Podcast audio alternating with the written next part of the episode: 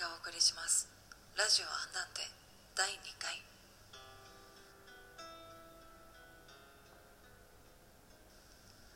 皆さんこんにちは。スカイです。皆さんは最近いかがお過ごしでしょうか？花粉の季節になりましたね。鼻づまりや目のかゆみと戦っている人も多いかと思います、えー、各有スカイも自分もですね目のかゆみと戦っております。かゆいです。花粉症の人は一緒に頑張りましょう。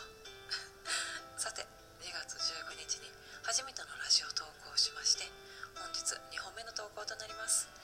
まだまだ緊張しながら録音しておりますが今回のラジオもまったりゆっくり、えー、リラックスできるようなお時間をお届けできるように頑張りたいと思います、えー、前回のラジオですがラジオトークとリスポン。こちら2つのアプリに同時に投稿してましたところ本当にありがたいことににメッセージなどいただきましてとっても嬉しかったです。励みになります、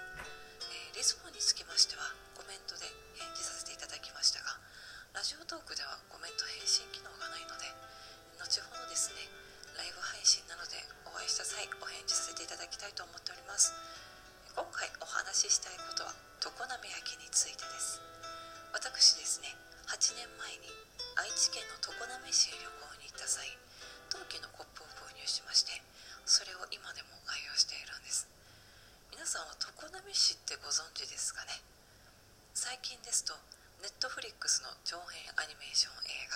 泣きたい私は猫をかぶる」の舞台にもなりました、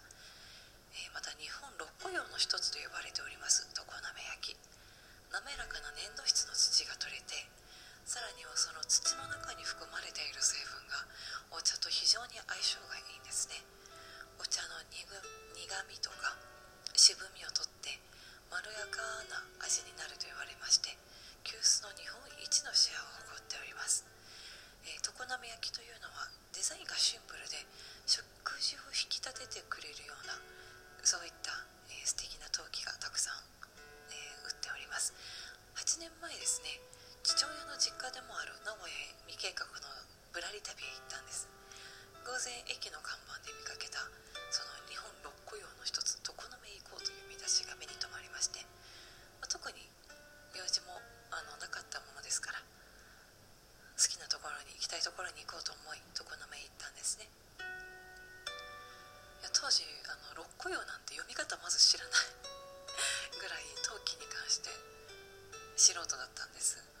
もう陶器と時期の違いもわからないぐらいの素人だったんですけど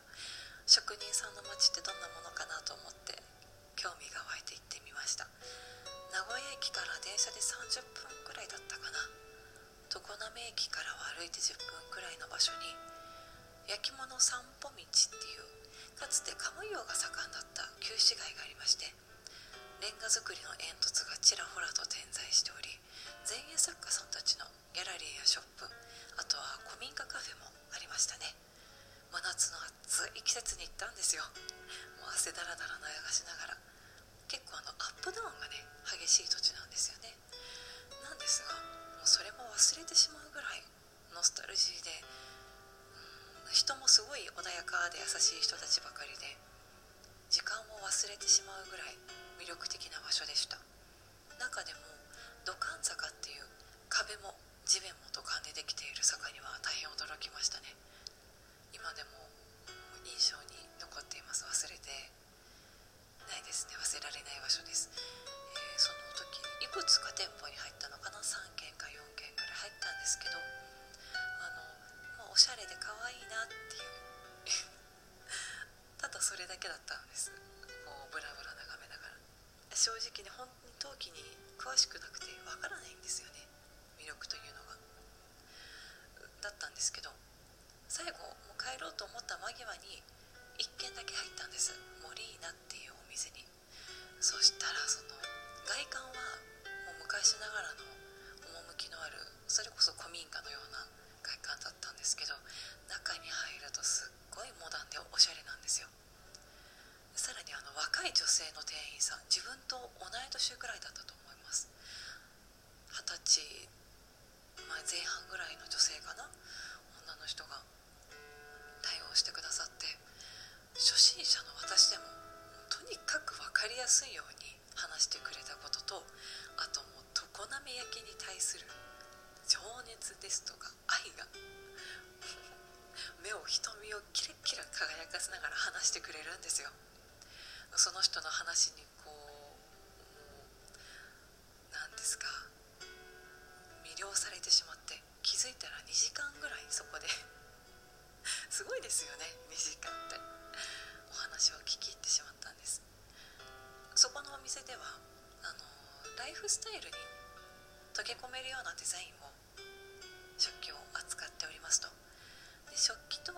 お客さんとの出会いを一期一会の出会いを大事にしたいから手に取ってゆっくり見てくださいと。作家さんのこととかも一人一人の作家さんはこういう人でだからそういうその人柄がこの器に現れているんですとかそういうのを詳しく話してくださってあとはその器の焼き方ですとか土作りとか私の知らない世界の話をたくさん教えてくれました。ものによってはあの半年ぐらい前から姿勢を作る作家さんもいらっしゃるそうであとは焼く時に藁で焼くかガスで焼くか焼き方によって出来上がった時の質感ですとかあのあと色の深みとかそういったものを大きく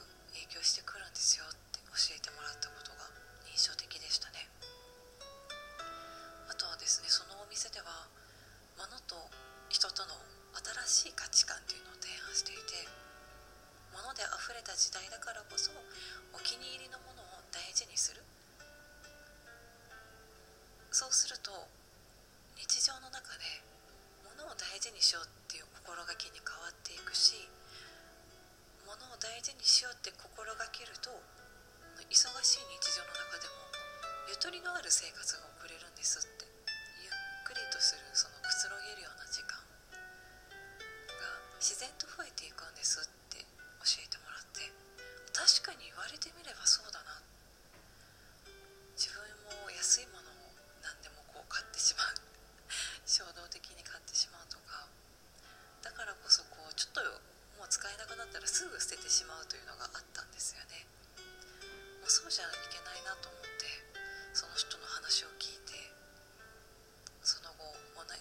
対する価値観が大きく変わりましたね。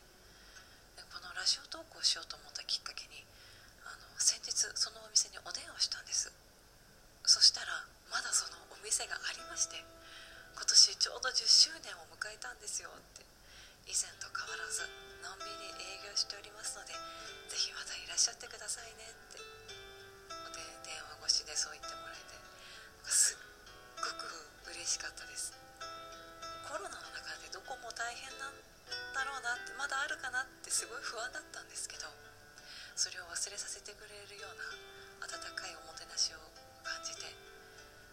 なんだろうな大切な思い出の場所が変わらずそこにあるって思うとすっごい安心して今度はね子供を連れて一緒に器を選びに行きたいなとか